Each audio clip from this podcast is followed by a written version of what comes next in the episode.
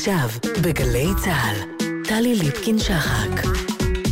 הבית של החיילים, גלי צה"ל. ערב טוב. לקראת יום הכיפורים אנו מביאים בשידור נוסף את התוכנית שיחת נפש לעת חשבון נפש. טלי ליפקין-שחק משוחחת עם הרב עדין שטיינזלץ. התוכנית שודרה לראשונה באוקטובר 2005. האזנה ערבה.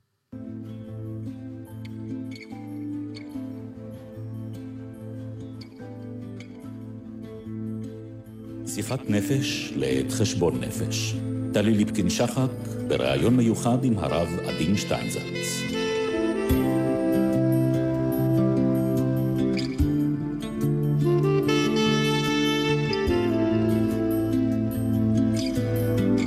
שלום לכם. רגע לפני נעילה, קצת לפני שהחשבון נחתם, אנחנו מקיימים שיחת נפש עם הרב עדין שטיינזלץ, אבן ישראל בכינוי שהעניק לו הרבי מלובביץ'. שטיינזלץ, יליד ירושלים בן 68, חסיד חב"ד, רב, חוקר, מקים המכון הישראלי לפרסומים תלמודיים, מייסד מוסדות חינוך, מבאר תלמוד וחסידות, מחברם של ספרים רבים וחתן פרס ישראל לשנת 1988 על מפעל חיים, הוא מתרגם התלמוד הבבלי לעברית, לשפת היומיום, ללשון שבה ציבורים נרחבים יותר יוכלו ללמוד ולהבין את צפונותיו. מפעלו זה קנה לו גם מתנגדים חריפים שהתחלחלו מהפשטת התלמוד מקדושתו לכאורה. מעמדו המיוחד בין מנהיגי העולם, מעורבותו בארגון הג'וינט העולמי, מהלכיו בסלונים אינטלקטואליים במערב וברוסיה, והיותו בן של אחד ממייסדי קיבוץ משמר העמק, סוציאליסט מתנדב בבריגדות במלחמת האזרחים בספרד, מקנים לרב עדין שטיינזלץ נופח מיוחד ומעוררים עניין רב. הרב שטיינזלץ ממעט להתראיין ולהתבטא בענייני היום והשעה, ועל כן השעה הזאת היא שעת חשבון וחסד, שעת רצון מיוחדת. שלום לך, הרב עדין שטיינזלץ, אבן ישראל. שלום, תודה. אני מבקש שהאדם אה, הפשוט, שאיננו בקיא בתורה, וגם לא אה, בדרך כלל אמון על אה, קיום מצוותיה, לבקש תשובה בימים האלה. לעשות תשובה. תשובה זה בעצם, המבנה, קודם כל המילה היא במידה מסוימת מיוחדת, שהייתי צריך, כתבתי פעם ספר על תשובה, עכשיו יצא מחדש הספר על תשובה, שנ, שנקרא תשובה. ניסיתי, הוא תורגם לכמה שפות אחרות, והגעתי למצב שבו החלטתי שאינני יכול למצוא תרגום טוב בשפה אחרת. ולכן הוא נקרא תשובה באנגלית, בפורטוגזית ובשפות אחרות. אותו ספר בעצמו. כלומר, יש, יש במונח הזה תשובה, יש, יש איזשהו ייחוד של, של הגדרה. עכשיו, תשובה במובן הכי פשוט הוא אה, לפ, לפנות לכיוון חדש, לחזור. כן, זה, זה הבסיס, הנקודה הבסיסית של תשובה. היא, אה, אני פונה, הולך בצד אחד, והולך בכיוון אחד, מסתכל לדברים מסוימים, אני עושה סיבוב. זה נקרא תשובה. במובן הכי פשוט. המובן המילולי הזה הוא, הוא גם מובן אה, מאוד מאוד נפשי. אני, חיי מתנהלים במסלול מסוים, כזה או אחר. לא בהכרח מסלול של, של עבירות. זה, אה, בניגוד למה שחושבים, תשובה איננה קשורה בעבירה. יכול אדם לעבור עבירה ולעשות תשובה, ויכול שלא לעבור עבירה ועדיין לעשות תשובה, שהיא בעצם אה, תפנית. עכשיו, התפנית הזו היא, היא נקודת הבסיס של תשובה. והיא אומרת, אה, אין מישהו פעם תיאר את זה, אומר, כל זמן שאני הולך בכיוון אחד, אני עם פניי, עם פניי צפונה, אני אפנה יותר ויותר לצפון. אבל אני יכול ברגע אחד לעשות משהו דרסטי. אני מסתובב, ואז אני הולך דרומה, או מזרחה, כן? עכשיו, זה, זה בעצם הנקודה של תשובה. זה, זה, זה שינוי שאני עושה תפניס בתוך עצמי. העובדה, הרב שטיינזלד, שספרך זה, כמו אחרים, תורגם לשפות רבות, ולאו דווקא לקוראים אה, יהודים, מלמדת שגם בעניין הזה מדובר בצורך אנושי. ולא. אוניברסלי, ולא בצורך, אה, ולא בערך יהודי בהכרח. לא, לא, המושג, המושג הזה, המושג של תשובה, הוא נתפס, נתפס ב, ב, כמושג בעצם מאוד כל כך אוניברסלי.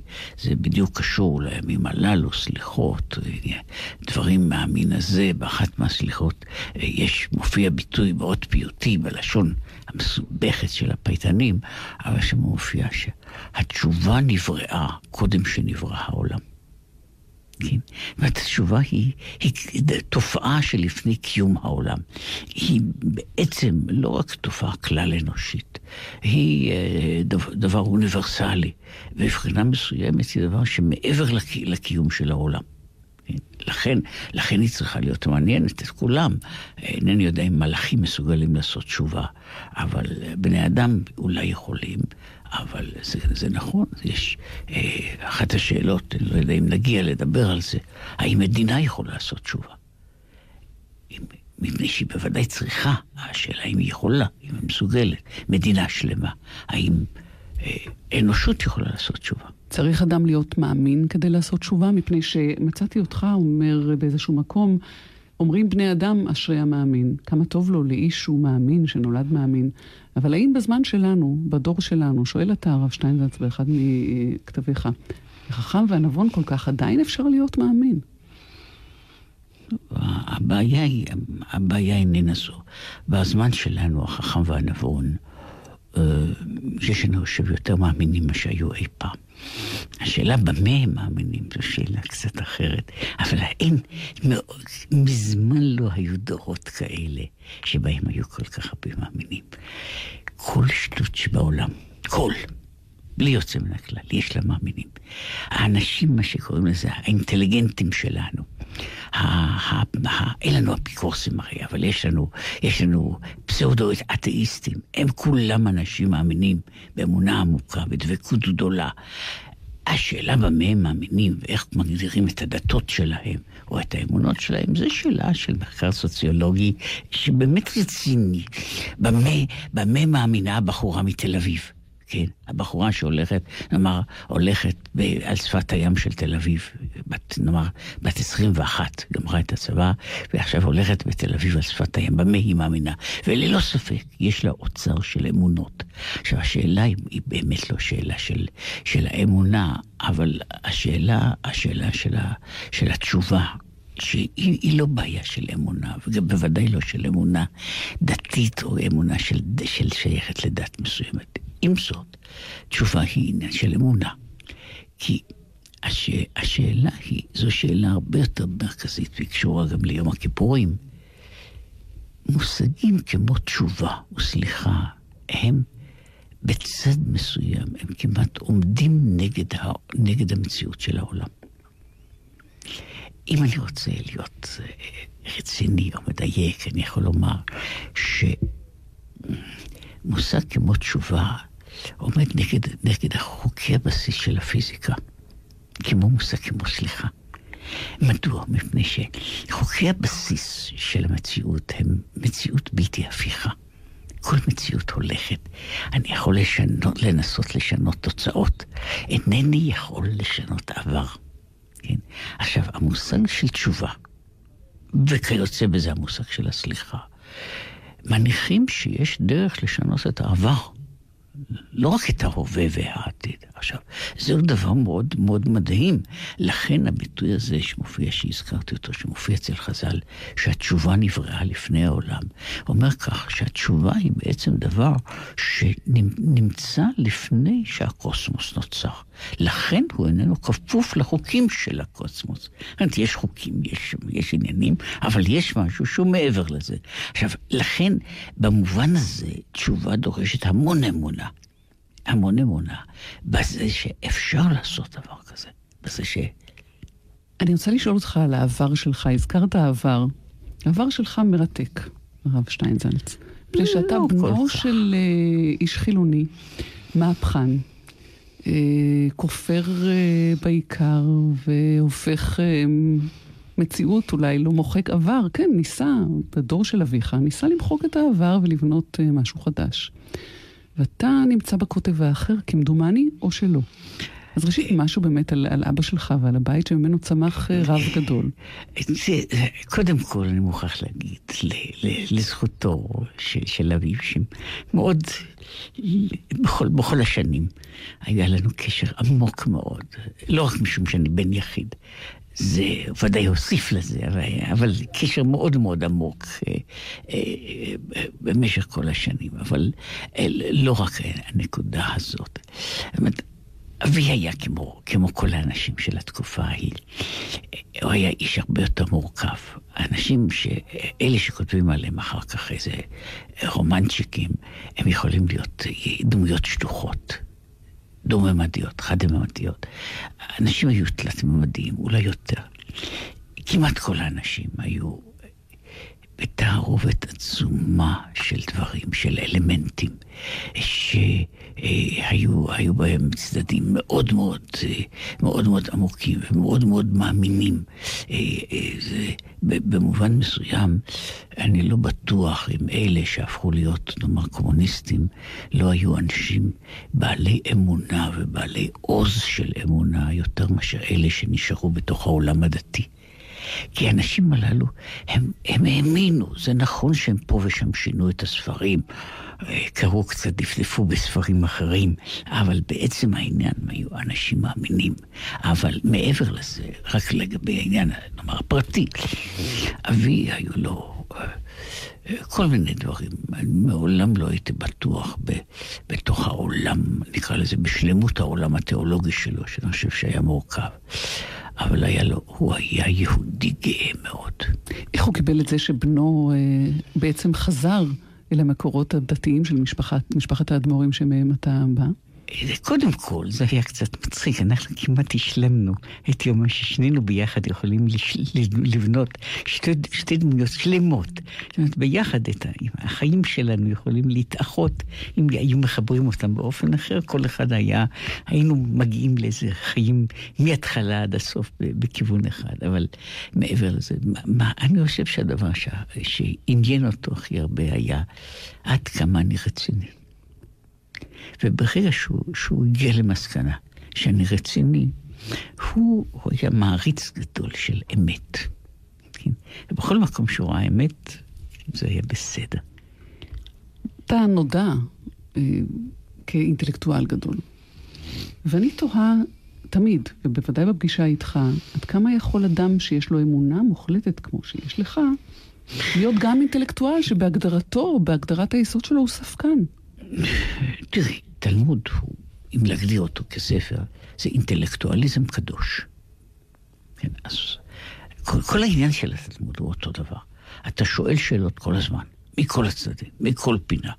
אה, פעם הערתי על זה שאומרים שאצל האסקימוסים יש מאה מילים בשביל שלג.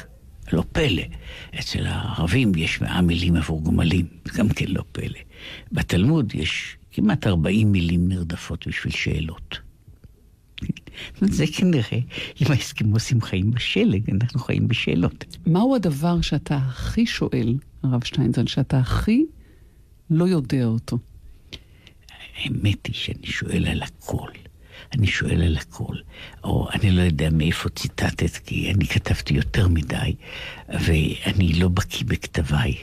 לא המקובצים ולא המפורדים, כך שאני לא יכול להגיד מאיפה ציטטת, אני אפילו משער קצת לפי הסגנון, שזה סגנון שלי, אבל ל, ל, לגופו של דבר, תראי, ההנחה ש, שבן אדם אה, הוא מאמין וטוב לו, שקט לו, הוא חי כמו תולעת בחזרת, היא הנחה שקיימת רק אצל אלה ש...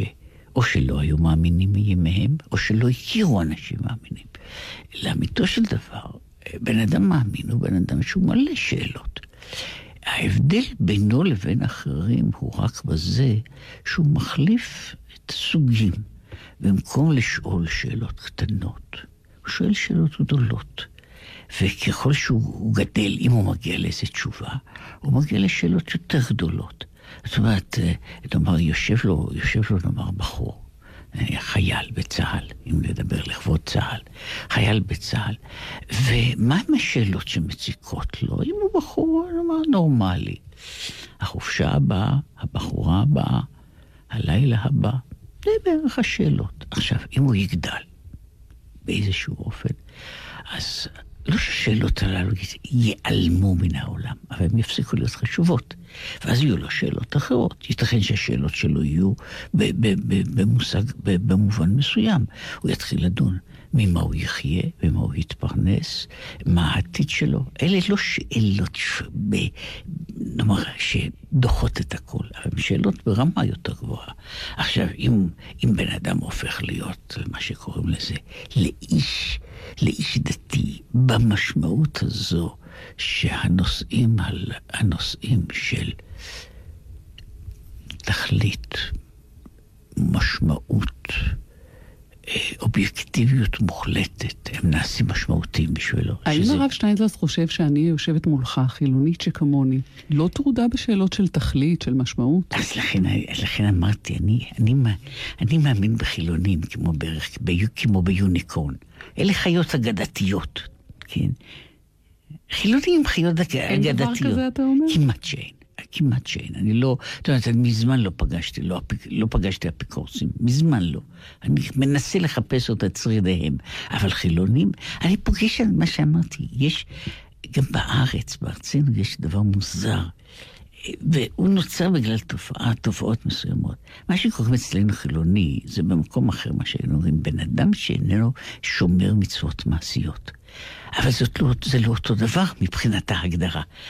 אדם שאיננו שומר מצוות, הוא יכול להיות אדם דתי מאוד, אדם אמוני מאוד, ואדם ש, שכל ימיו הם בחיפוש אחרי הקדוש ברוך הוא.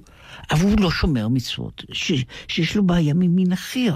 אבל העניין הזה של אדם שהוא חילוני, לאמור, אותו אדם שהשאלות הללו של תכלית, של מערכת ערכים מוגדרת, מוחלטת, של מאין אנחנו באים ולאן אנחנו הולכים. אדם שהשאלות הללו הן לגמרי חסרות משמעות בשבילו, אנשים כאלה הם פשוט, הם נדירים. נדבר נא אם כן באלה שמקיימים את כל המצוות, עד הקטנה שבהם. אתה כתבת בעצמך, הרב שטיינזלץ, אדם לומד שולחן ערוך, מברר מה מותר ומה אסור, וכך הוא חי, אך בזה אין די. יכול אדם לקיים את כל התורה כולה על כל דקדוקיה ופרטיה, ואף על פי כן לא ייקרא אדם. אדם כזה ניתן לכנות נבל ברשות התורה. אלה המקיימים מצוות, אבל זה לא הופך אותם לאנשים... זה, זו, זו, זו, זו בעיה, כי המצוות, אם שוב לדבר על זה, באופן מעשי, יש מצוות מעשיות. המצוות המעשיות הן הוראות לעשות כך או לעשות כך, לעשות דברים אחרים. עכשיו, כל זה זה מכלול מאוד עשיר, אבל הוא, א', הוא לא כולל את כל החיים. הוא לא כולל את כל החיים. יכול להיות שיש פחות מדי מצוות. ויש אנשים שמרגישים שיש פחות מדי מצוות, כי הם היו רוצים עוד מצוות לגבי דברים אחרים. למה הם צריכים מצוות? הם לא סומכים על עצמם? אף אחד לא עושה את זה. אנשים סומכים על עצמם רק בזמן שיש להם התפרצות של, של, התפרצות של טמפרמנט, או שיש להם מה שקוראים לזה, אה, הייתי קורא לזה שלוות נפש, שלוות נפש שבאה בגלל איזה מאורע קטן, אבל בדרך כלל אנשים לא, שומר, לא סומכים על עצמם. אנשים מצטטים ולא יודעים את הספרים, אני לא יודע אם את גדלת על הספרים של ספוק. אולי, אולי גדלת על ספרים כאלה, ואת מע- מעבירה לילדים שלך ספרים אחרים. זאת אומרת, שאת אומרת לי, אני, אני רק אומר שהבעיה של המצוות, בוודאי יש ספרים כאלה, יש ספרים שמגדירים מגדירים כמעט כל דבר. מהשאלה איך את מתלבשת, עד לכמעט לכל דבר אחר. יש אוסף עצום של דברים.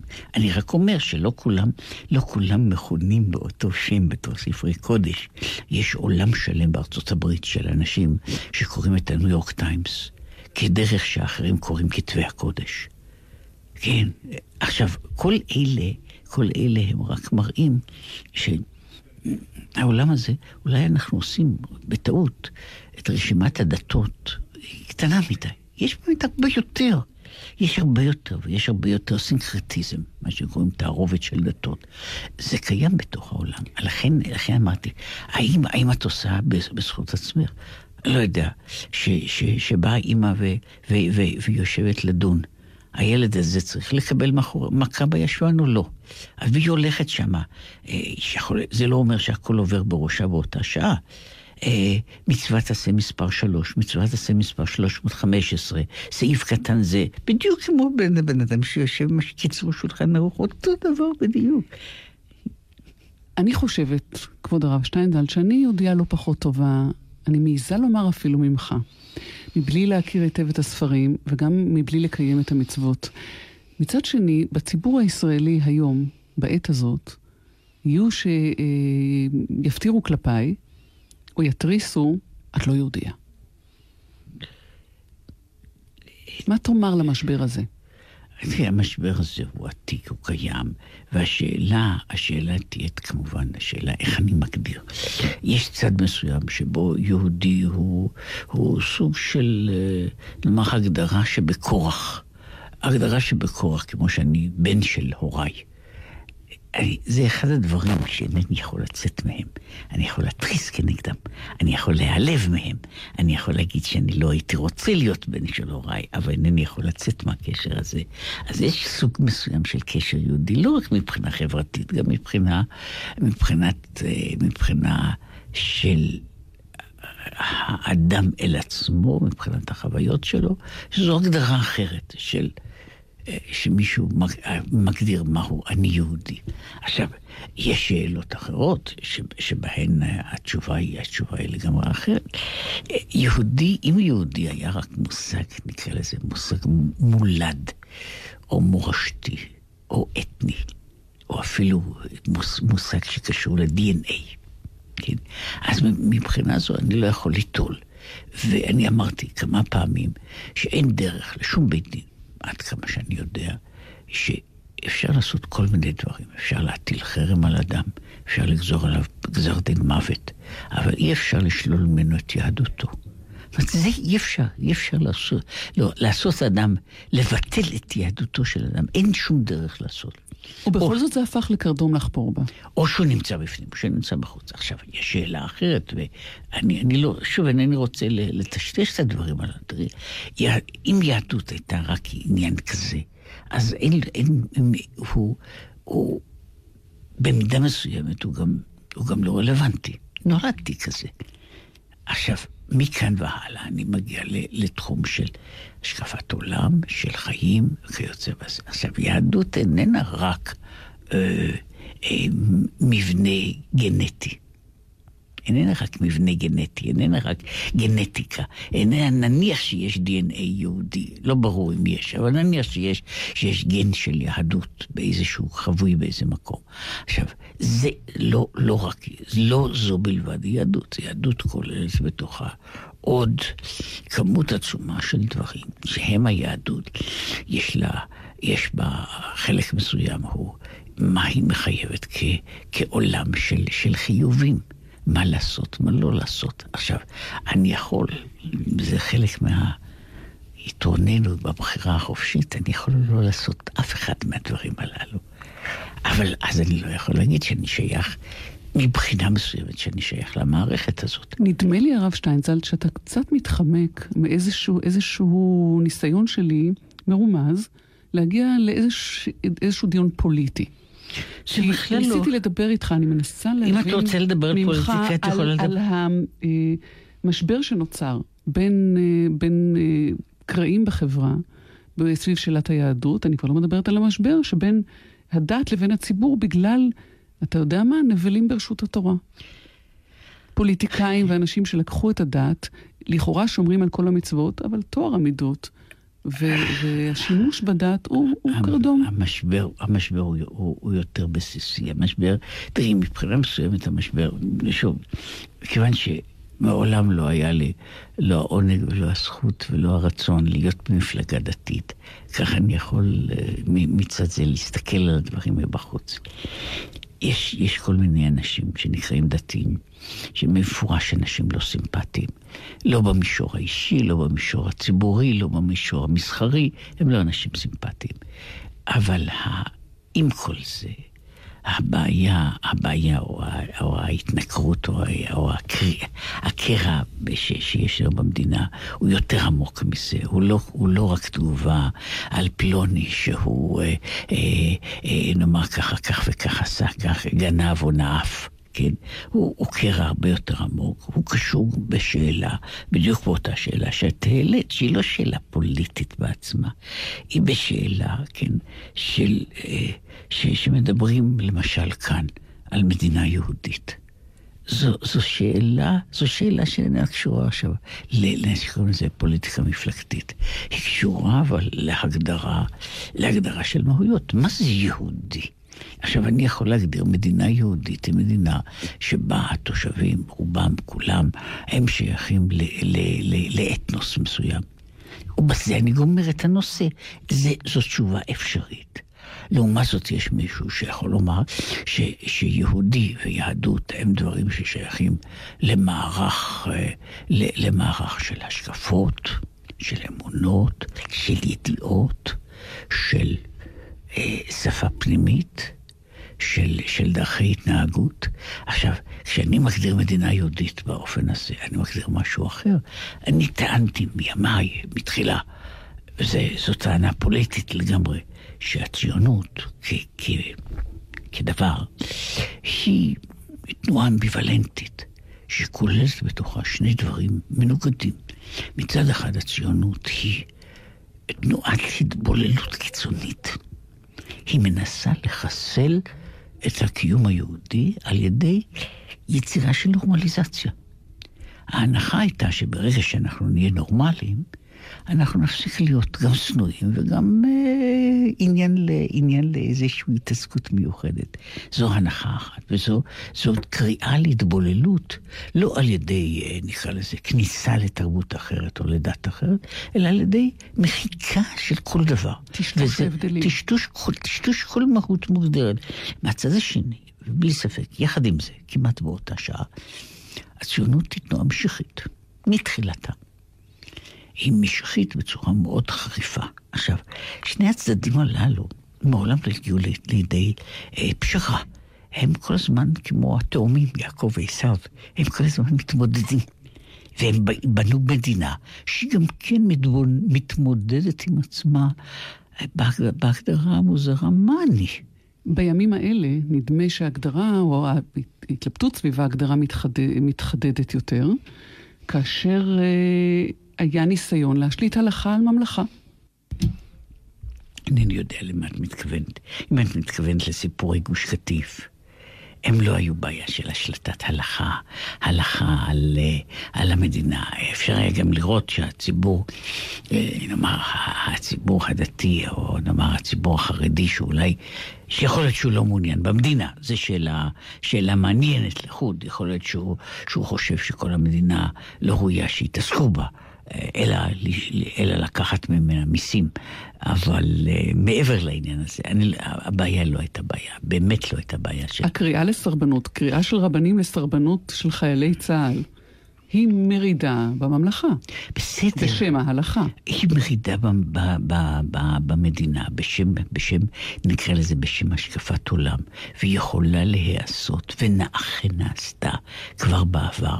קריאות כאלה, לא לקבל את המהות של צה"ל, בגלל עמדות אידיאולוגיות, כבר נשמעו, והייתי אומר בצורה מצחיקה, היהדות הדתית היא, אולי זה חלק מהתוכחה, היא הפסיקה להיות מבחינת עצמה יוצרת של דברים חדשים.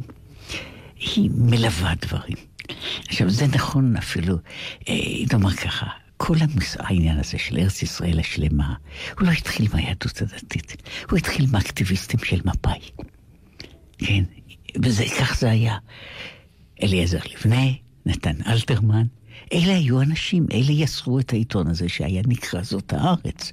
הם יצרו את הדבר הזה. ומי שאימץ את זה בכל זאת, אל חיקו, באהבה, כן, היו, כן, אבל הייתה לזה גם סיבה. תסתכלי, כמה חיילים יש, ל, יש ל, לאקטיביסטים של מפא"י, או לבלתי אקטיביסטים של מפא"י. הנוער, למעשה, תנועת הנוער היא עכשיו מוסד של בייביסיטר. כן? שהוא עשוי כדי שלהורים תהיה מנוחה בשבת אחרי הצהריים, יש תנועת נוער. אבל תראי, תנועות, תנועות הנוער הדתיות נשארו היחידות ש, של, של, עם, עם איזושהי גישה, גישה של התמסרות. לכן הם נשאו החיילים של התנועה של הדבר הזה. מותר להחזיר חלקי ארץ, הרב שטיינזלץ? את שואלת את דעתי? כן. בתנאים מסוימים בוודאי מותר. כי קדושת האדם עולה על קדושת זה אדמה? לא רק בעיה של קדושת אדמה, תראי, קדושת האדמה, קדושת הארץ, כקדושת הארץ, מבחינה הלכתית גמורה, כל השטח, עד, עד מה שקוראים. עד ואדי אל-קסמיה, עד הליטני, הוא לכל הדעות, גם מבחינה הל- הלכתית, גם מבחינה מדעית, גם מבחינה היסטורית, הוא ארץ ישראל. הוא נותק מארץ ישראל רק בהסכם סייקס פיקו. בשנת 1922. השטח הזה הוא ודאי ארץ ישראל. אז השאלה היא, לעשות מלחמה כדי לספח אותו? יש מעט מאוד אנשים שיציעו את ההצעה הזו, למרות שהשטח הזה הוא ארץ ישראל לכל הדעות. לכל הדעות, אין עליו שום ספק שהוא ארץ ישראל. אפשר, אפשר ל, אה, לטעון נגד ההנחה הבסיסית שארץ ישראל היא של עם ישראל כי הקדוש ברוך הוא הבטיח זה- ובדם פדו אותה. אה, זו, זו, על- זה היה זו- אימפריאליזם לשמו. זה, זו שאלה, זה, לכן אני אומר, אני אמרתי שהשאלה איך אני מגדיר, איך אני מגדיר את, ה, את היחס בין, בין עם ישראל וארץ ישראל, זו שאלה שאולי לא מטרידה את הדתיים, אבל צריכה להטריד את כל שאר המדינה, ואינני יודע אם היא מטרידה את האנשים מספיק. חלק מהאנשים ש... אני פעם אמרתי, במקום לגמרי אחר, בהזדמנות לגמרי אחרת, עם קהל הרבה פחות סימפטי.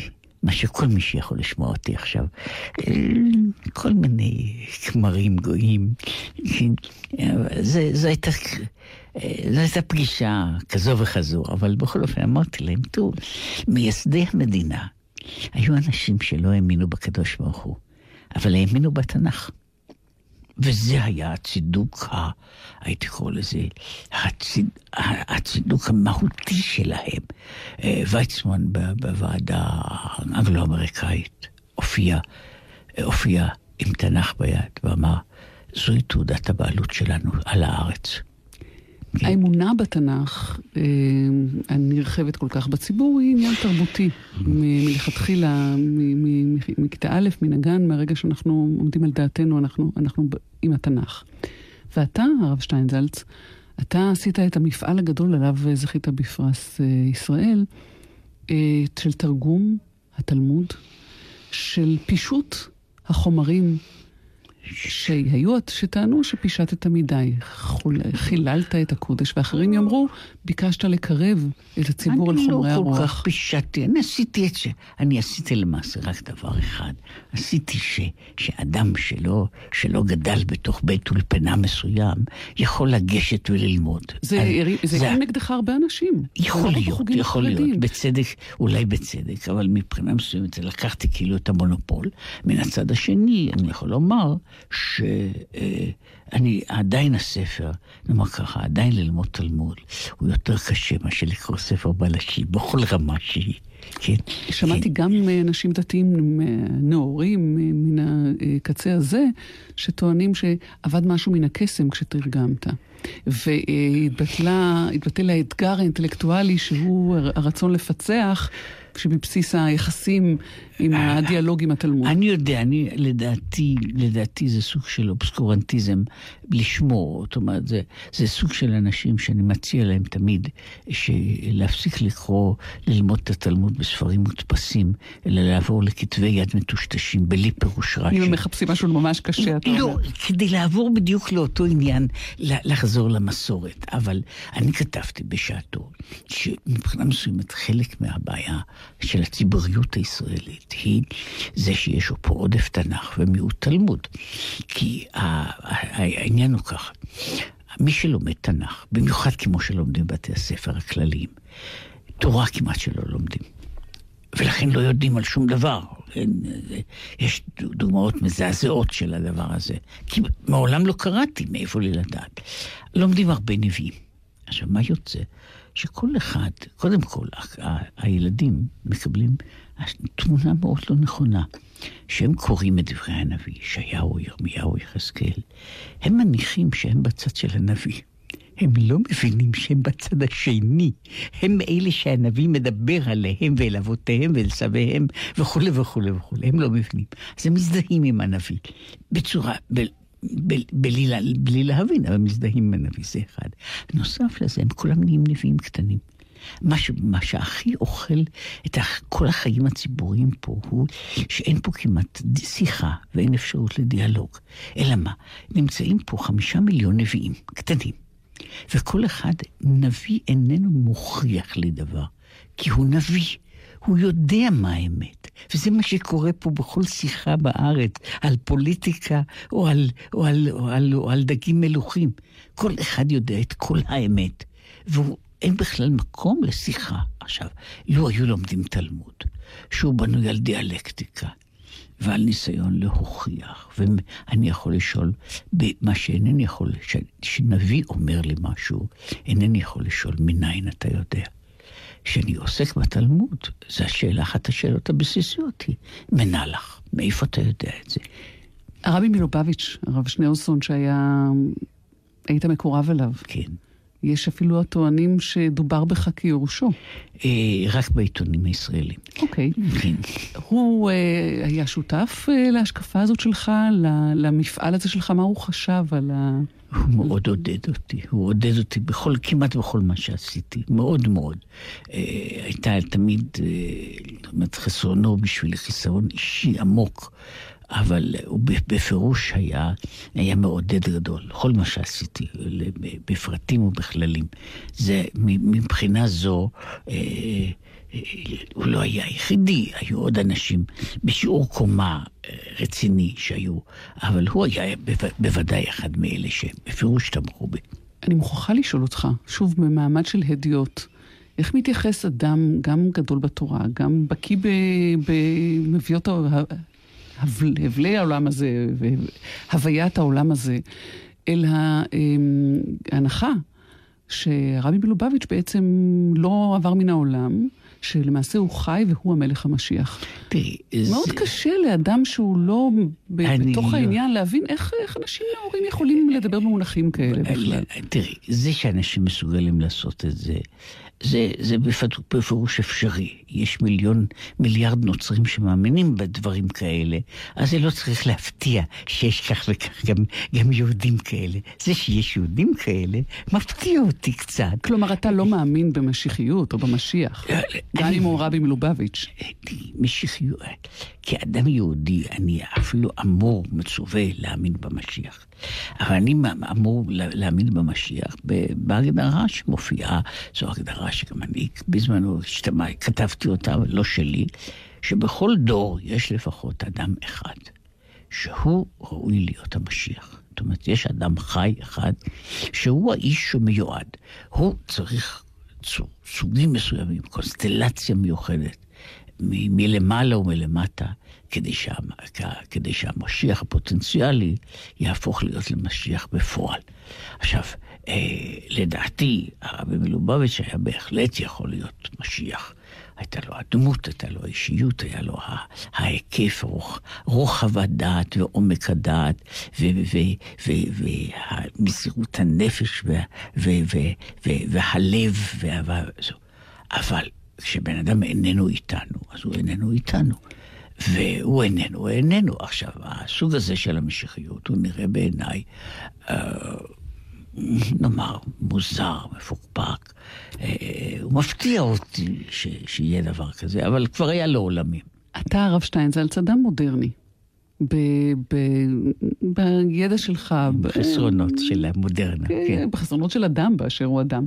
היהדות צריכה להתחדש, ללכת עם הזמן. אתה אמרת קודם בעניין אחר, שיש יותר מדי אנשים שלא מחדשים, שהם רק אה, משכפלים את, אה, והולכים על יד תהליכים שכבר התחילו קודם. איפה היהדות צריכה, ועד כמה מותר לה באמת אה, לעדכן את עצמה? השאלה היא, זה, זה, זו שאלה מאוד, אה, מאוד מין היא שאלה... כללית מדי, אני אתן לך היא- דוגמאות היא ספציפיות. למשל. היחס של היהדות אל הומואים ולסביות. אה, אני לא רואה שהיחס הזה ישתנה אה, מסיבה, משום שהבעיה, הבעיה איננה בגלל סעיף קטן מסוים. זה לא בעיה של הסעיף הקטן, ש... זאת אומרת, יש סעיף קטן אה, על, על, על, על, על הומואים, יש, יש סעיפים, יש, יש דברים מפורשים בתורה, לסביות יש אולי רמזים, הבעיה של המיניות האנושית בכללה. המיניות האנושית אל מול המושג הזה של המיניות אל מול הבעיה של הפריון. ה- ה- הלידה אל מול ההנאה. עכשיו, הדברים הללו הם, הם מאוד, הם משום שהם מאוד בסיסיים. אבל הם לא- גם דינמיים. הם בכל דבר, כל דבר משתנה. יש פה תהליכים, וגם משתנה. החברה הדתית עצמה כבר יודעת שיש את כל התופעות האלה וצריך ללמוד לחיות אה, איתן. יש תופעות כאלה, התופעות האלה, גם, גם הן, הן תופעות שגם כמו, כמו הרבה תופעות, הן עולות ויורדות. הן עולות ויורדות במידה רבה, עם גל מסוים, מכיוון שאני מכיר קצת היסטוריה, קצת, אז אני יכול לומר שהמספרים או, האחוזים או, או הדברים הללו, הם משתנים הרבה מאוד מתקופה לתקופה, מתרבות לתרבות. המספרים לא קבועים, בפירוש לא, הם, והם משתנים יחד עם, עם דברים, עם נאמר, משתנים תרבותיים. וכשאני מסתכל על יהדות, שוב, אני צריך להסתכל על דבר, דבר שהוא מאוד חשוב, אם מותר להגיד משהו באנגלית. זה, אני יודע שזו לא שפה, זו שפה כל כך פופולרית פה, פופולרית בארץ, עוד מעט נעבור אליה לגמרי. אני אמרתי שכל מי שמנסה להיות up to date, אחרי יום הוא נהיה dated, ואחרי יומיים הוא נהיה outdated. כן. אה, אם אתה שואל אותי איך אני מתרשמת מהתשובה שלך, שאין לך תשובה, שאתה, אתם לא מתכוונים להתמודד עם זה. לא, לא, אבל זה אני- רק היה אני- בתור איזשהו משל. זה לא היה משל, זה, זו, מבחינתי- זה, זה מקרה מסוים. זה מקרה מסוים, לכן אמרתי לך, לדעתי, לדעתי יש, יש הבדלים, יש, יש בכל דבר, יש, יש, אה, אה, נאמר ככה, איך דבר יכול להשתנות ועדיין להישאר מה שהוא, באיזה מקום ובאיזה זמן דברים משתנים והופכים להיות למשהו אחר לגמרי. יש נקודת מעבר בין דבר לדבר, בין, בין נאמר, בין, בין דג ליונק, יש נקודה, ומאותה שעה זהו, הפסיק להיות אותו דבר. עכשיו, כשאת שואלת אותי על יהדות, אמרתי, יש דברים, יש דברים מסוימים שהם לא נראים בעיניי. אה, אה, משמעותיים, למרות שהם כתובים והם יכולים להיות אחרת. ויש דברים אחרים שהם הם, הם נטועים בצורה כל כך, כל כך עמוקה וכל כך רחבה בתוך התרבות, ששינוים או עקירתם הוא, ש, הוא יצירה של, של דבר לגמרי חדש. כן? ו- ומאותה נק- נקודה והלאה, אז זה דבר חדש, כן? זו מציאות חדשה. טובה יותר או טובה פחות, אבל זה כבר לא אותו דבר. כן? יש גבול מסוים. מתי, עד מתי אני יכול למשוך משולש, שהוא יישאר להיות משולש? יש גבול כזה, אני מושך אותו עוד קצת, ואז הוא הופך להיות, הופך להיות מרובע. עכשיו, אני לא בא לטעון שמרובע הוא בהכרח, הוא בהכרח נמוך יותר מאשר משולש, אבל הוא כבר לא משולש, הוא הפסיק. כן? מאותה בחינה יש דברים מסוימים. מדוע, מדוע נאמר יהדות לא תקבל, אה, לא תקבל עוד, אה, עוד איזה אל אחד ככה לשם, לשם הגיוון ולשם העניין. כשאני מדבר על דברים כאלה, על שינויים כאלה, אני עכשיו לא מדבר על שינויים, שינויים מבניים. באותה שעה יש משהו אחר. נוצר משהו אחר, טוב יותר, רע יותר, והוא אחר. עכשיו, אני יכול לטעון שיש דברים שהם עדיין בתוך, הם, הם בתוך המסגרת הכוללת. יש דברים שהם מחוץ למסגרת הזו. וכששאלת אותי, זה לא מפני שיש לי איזה, מה שהם קוראים כעת, המציאו מילה, הומופוביה מיוחדת, אלא משום שאני חושב שיש יש מגזר מסוים של, של דברים שהוא קשור ל, ל, לתפיסת עולם הרבה יותר כוללת על האדם, מקומו של האדם, על, על, על, על, על היחסים לא רק בין, בין המינים. איך הרב שטיינזלץ אתה יודע כל כך הרבה על העולם שמחוץ לעולם הדתי? תראי, אתה נוסע בעולם, אני אמרתי, אתה יושב בסלונים, אתה מקורב לפוטין, אתה יוצא ובא במסדרונות השלטון בוושינגטון, ביומיום. אתה רואה טלוויזיה למשל?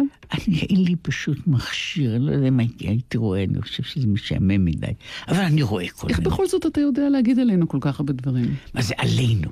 קודם כל, קודם כל, אני לא יודע מאיזה זכות יש לך לדבר על עלינו. אני יכול לשאול אותך על עלינו, אותו עלינו, כן? אני לא יודעת, די, על כן לא, אני לא, רוצה לדבר. הייחוס- הייחוס הישראלי שלי הוא בוודאי לא פחות. ודאי שלא, אני לא, מדברת אני- על, החיים, אה, שאתה התנגדת זה- לכינוי חילונים, אבל לעולם שמחוץ לעולם ה- טוב, אז הדתי החרדי. מאיפה, לי לדעת על העולם הדתי? אני יודע, משום שאני מפעם לפעם קורא, אני משוחח עם אנשים. העולם הדתי? כן, מאיפה, לא, מאיפה, אפשר לחשוב שבן אדם, בן אדם שלובש כיפה, אז ממילא קונה לעצמו דעת. ו- או שהוא מוריד את הכיפה, הוא קונה לעצמו דעת אחרת. זה לא נעשה ככה. אם אני מתעניין, אני קורא, אני שומע. ו... אתה קורא ו- ספרות חילונית? כן, בהחלט. מה אתה אוהב לקרוא? זה תלוי במצב רוח, כן? אני עכשיו, עכשיו, עכשיו בדיוק, אה, קראתי איזה ספר של פרקינסון, שזה אחד הספרים הישנים, מאוד מחבב את הכתיבה שלו. אני חושב שהיא גם יותר נכונה ממה שנראה על השטח. סופרים ישראלים של ימינו אלה? אה, פחות? אחדים מהם, זה, יש, יש, יש לי, הם, חלק מהם הם, נאמר ככה, עמוס עוז וא' ב' יהושע, הם לא רק בני גילי פחות או יותר, אלא אנחנו גם גדלנו באותה שכונה ממש, ממש באותה פינה בירושלים, בכרם אברהם. באיזה גיל אתה חזרת בתשובה? אה, אני הייתי יותר בגילאי, בשנות העשרה שלי. כן, אבל אני לא היה לי קשר עם שניהם, הכרתי את שניהם אחרי זמן. אני רק אומר שאנחנו בעצם מא- מאותו, מאותו רקע, ואת שניהם, אני, נאמר ככה, אה, סופרים ישראלים, אה, אני עדיין מעריך יותר את סמך יזהר. למה לא רצית לבוא לקבל את פרס ישראל? הייתי, זה לא יש, זה היה, זה, כל זה היה טיפשות גדולה, של, לא היה לזה שום צד אידיאולוגי. אמרו שלא רצית להרגיז את החרדים, שכבר זה כך- לא כך. הרגזת אותם ממפעל החיים זה שעליו לא קיבלת היה, את לא הפרס. היה לזה שום קשר, זה היה, זה, כל זה היה מה שקוראים לזה, אה, אה, לא ברווזים, ברווז, ברווזון עיתונאי. זה לא היה קשור לכלל הזה. הייתי אז בחוץ לארץ, והייתי אז באמת באמצע של דברים שהייתי צריך לגמור. וזה... פרס ישראל, הרב עדין נכון. שטיינזלץ. נכון, אבל אז, אז הייתי, אני אז סיימתי משהו שאני חשבתי שהיה חשוב, שאז באותו זמן בדיוק, אני פתחתי את הקשרים שלי, ולא רק שלי, עם רוסיה. ואני חשבתי שזה נושא חשוב, לא יכולתי להסביר את עצמי, כי זה היה, כל זה היה עטוף בכל מיני עטיפות של, של, של, אה, אי אפשר היה לדבר על זה, אי אפשר היה לדבר על יחסים שאני עושה, אני עושה שהם לא היו, ש, שלא הייתה שום נציגות ישראלית שם, כן? לא היה. אני הגעתי כמעט הראשון שבא, ה- נאמר, המ- המיופה כוח הישראלי הראשון, לוין, בא לשם. אז אחד הדברים שהוא עשה היה לשוחח איתי קצת, לקבל אינפורמציה מה קורה, קצת. אני רק אומר ש- שהגעתי לשם, אני חשבתי שאני עושה דבר חשוב. אני לא בטוח כמה הוא היה חשוב, הוא היה דבר חשוב. עכשיו, לא יכולתי לדבר על זה, יכולתי רק להגיד שאני חייב להיות בחוץ לארץ. הייתי בחוץ לארץ. אם הייתי בארץ, באותו מקרה, אז לא הייתה לי שום בעיה לבוא. ואכן באתי כעבור שנה. לא היה, זאת לא הייתה בעיה. כל ההסברים האידיאולוגיים היו כמו כל מיני דברים. לצערי, אני, אני חי חיים די משעממים. בסך הכל יושב, כותב, מסתובב פה ושם. עכשיו, משום מה, מאז הייתי אולי בן, בן שמונה, הייתי אה, מה שקוראים לזה אה, מושא של אגדות. כל פעם, אני לא יודע למה הן נדבקות אליי. כל מיני סיפורים לא אמיתיים. כל עוד אתה לא מתבלבל ואתה יודע מה אמיתי ומה לא, כן, אני טוב. יודע, אני יודע, אבל אני, אני רק אומר, יש המון סיפורים שאני לפעמים תוהה. מי המציא את הסיפורים הללו? אבל אה, זה, זה בהחלט... אה, אבל זה, זו דוגמה אחת של סיפור כזה. זה לא הדוגמה היחידה, כן? מה, הרב עדין שטיינזלץ, אתה בימים האלה, על פי מיטב הבנתי הצנועה, הם ימים של גם בקשת סליחה, אבל גם בקשה בכלל. שם הכל פתוח, ואפשר גם לבקש. מה תבקש? קודם כל, אני צריך, הדבר היחידי. הדבר שאני לא בטוח אני יכול לבקש עליו, אבל אני יכול, אני יכול לצפות לו. זו שאלה אם אני יכול לבקש או אני צריך לעשות אותו. יש שאלות כאלה. זה שנה היא, חלק ממנה הוא להשתנות. זה שנה. זה שנה כולל דבר מוזר, שאותו שורש כולל גם את המושג של חזרה, של, של הישנות. הישנות, וגם את המושג של השתנות. זה אותו, אותו, אותה מילה עצמה של שנה, אותו שורש. עכשיו, השורש, מבחינה זו, הדבר הכי חשוב זה, אני רוצה, הייתי רוצה להתחדש. הייתי רוצה, אה, אם הייתי יכול אה, לבקש, שיהיה לי לא הצהרות של אותו גיל, אבל המרץ שהיה לי כש, כשהייתי בן 18, הייתי מאוד שמח לחזור למרץ, לפרץ, ליכולת שוב להתחיל דברים, להתחיל דברים מאלף בית. כן? אני עדיין עושה די הרבה, ועדיין מנסה. אבל זה, אם, אם אני, זה על בקשה, הבקשה שלי, הבקשה שאני לא בטוח, יכול להיות שאם אני מפנה אותה לקדוש ברוך הוא, אז הקדוש ברוך הוא ישלח לי מכתב מנומס, ויגיד לי, זה בעצם עסק שלך, לא עסק שלי. אתה תפתור לך את הבעיה הזאת. אם לדבר, לדבר על השנה בכלל, שוב, הרבה מאוד מהדברים שאפשר לבקש עליהם, צריך לפנות לכתובות אחרות. לבני אדם. מה שבני אדם יכולים לעשות, מה שבני אדם היו צריכים לעשות. ולפעמים קל לפנות אל הקדוש ברוך הוא, אבל שוב, הוא בנה עולם שבו הוא נתן לנו המון אוטונומיה. והוא עומד על זה שתהיה לנו אוטונומיה. ואם אנחנו רוצים להרוס אחד את השני או להרוס את עצמנו, הוא לא מתערב בתוך, בתוך זה.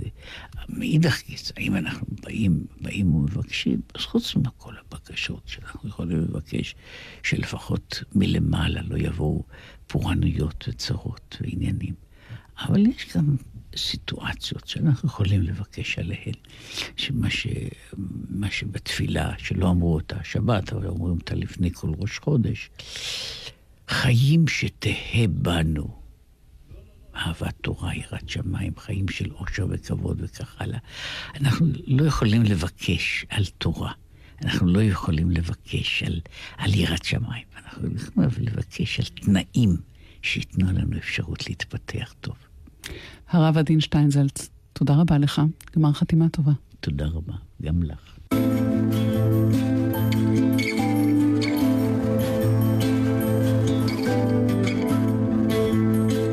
שיחת נפש לעת חשבון נפש. טלי ליפקין-שחק בריאיון מיוחד עם הרב עדין שטיינזלץ.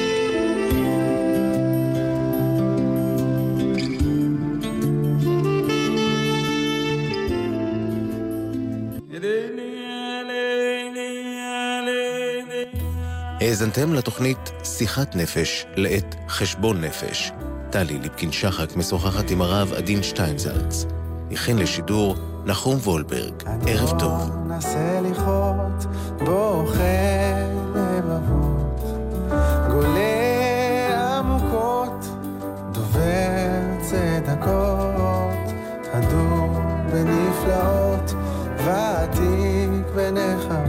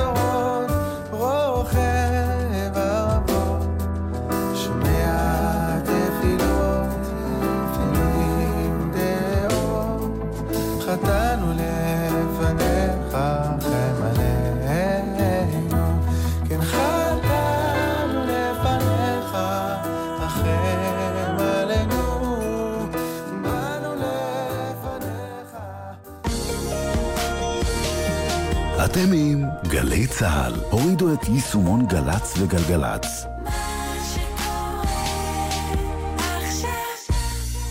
נהגים, לאופניים החשמליים אין גלגלי עזר, ואין גם הזדמנות שנייה. רוכבי אופניים חולקים איתכם את הכביש, אך הם פגיעים מכם. מספיקה טעות אחת קטנה שלהם או שלכם, ואין דרך חזרה. שימו לב לרוכבים לידכם, חפשו אותם במראות, שמרו על מרחק מהם, ואפשרו להם לרכוב בבטחה. נלחמים על החיים עם הרלב"ד, הרשות הלאומית לבטיחות בדרכים.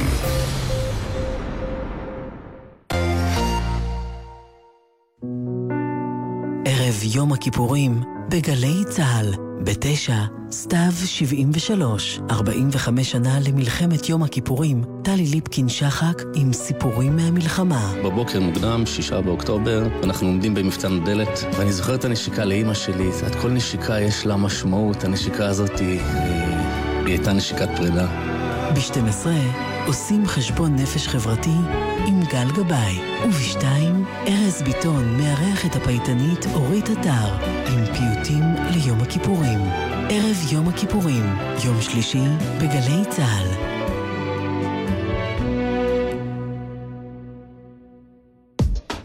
מיד אחרי החדשות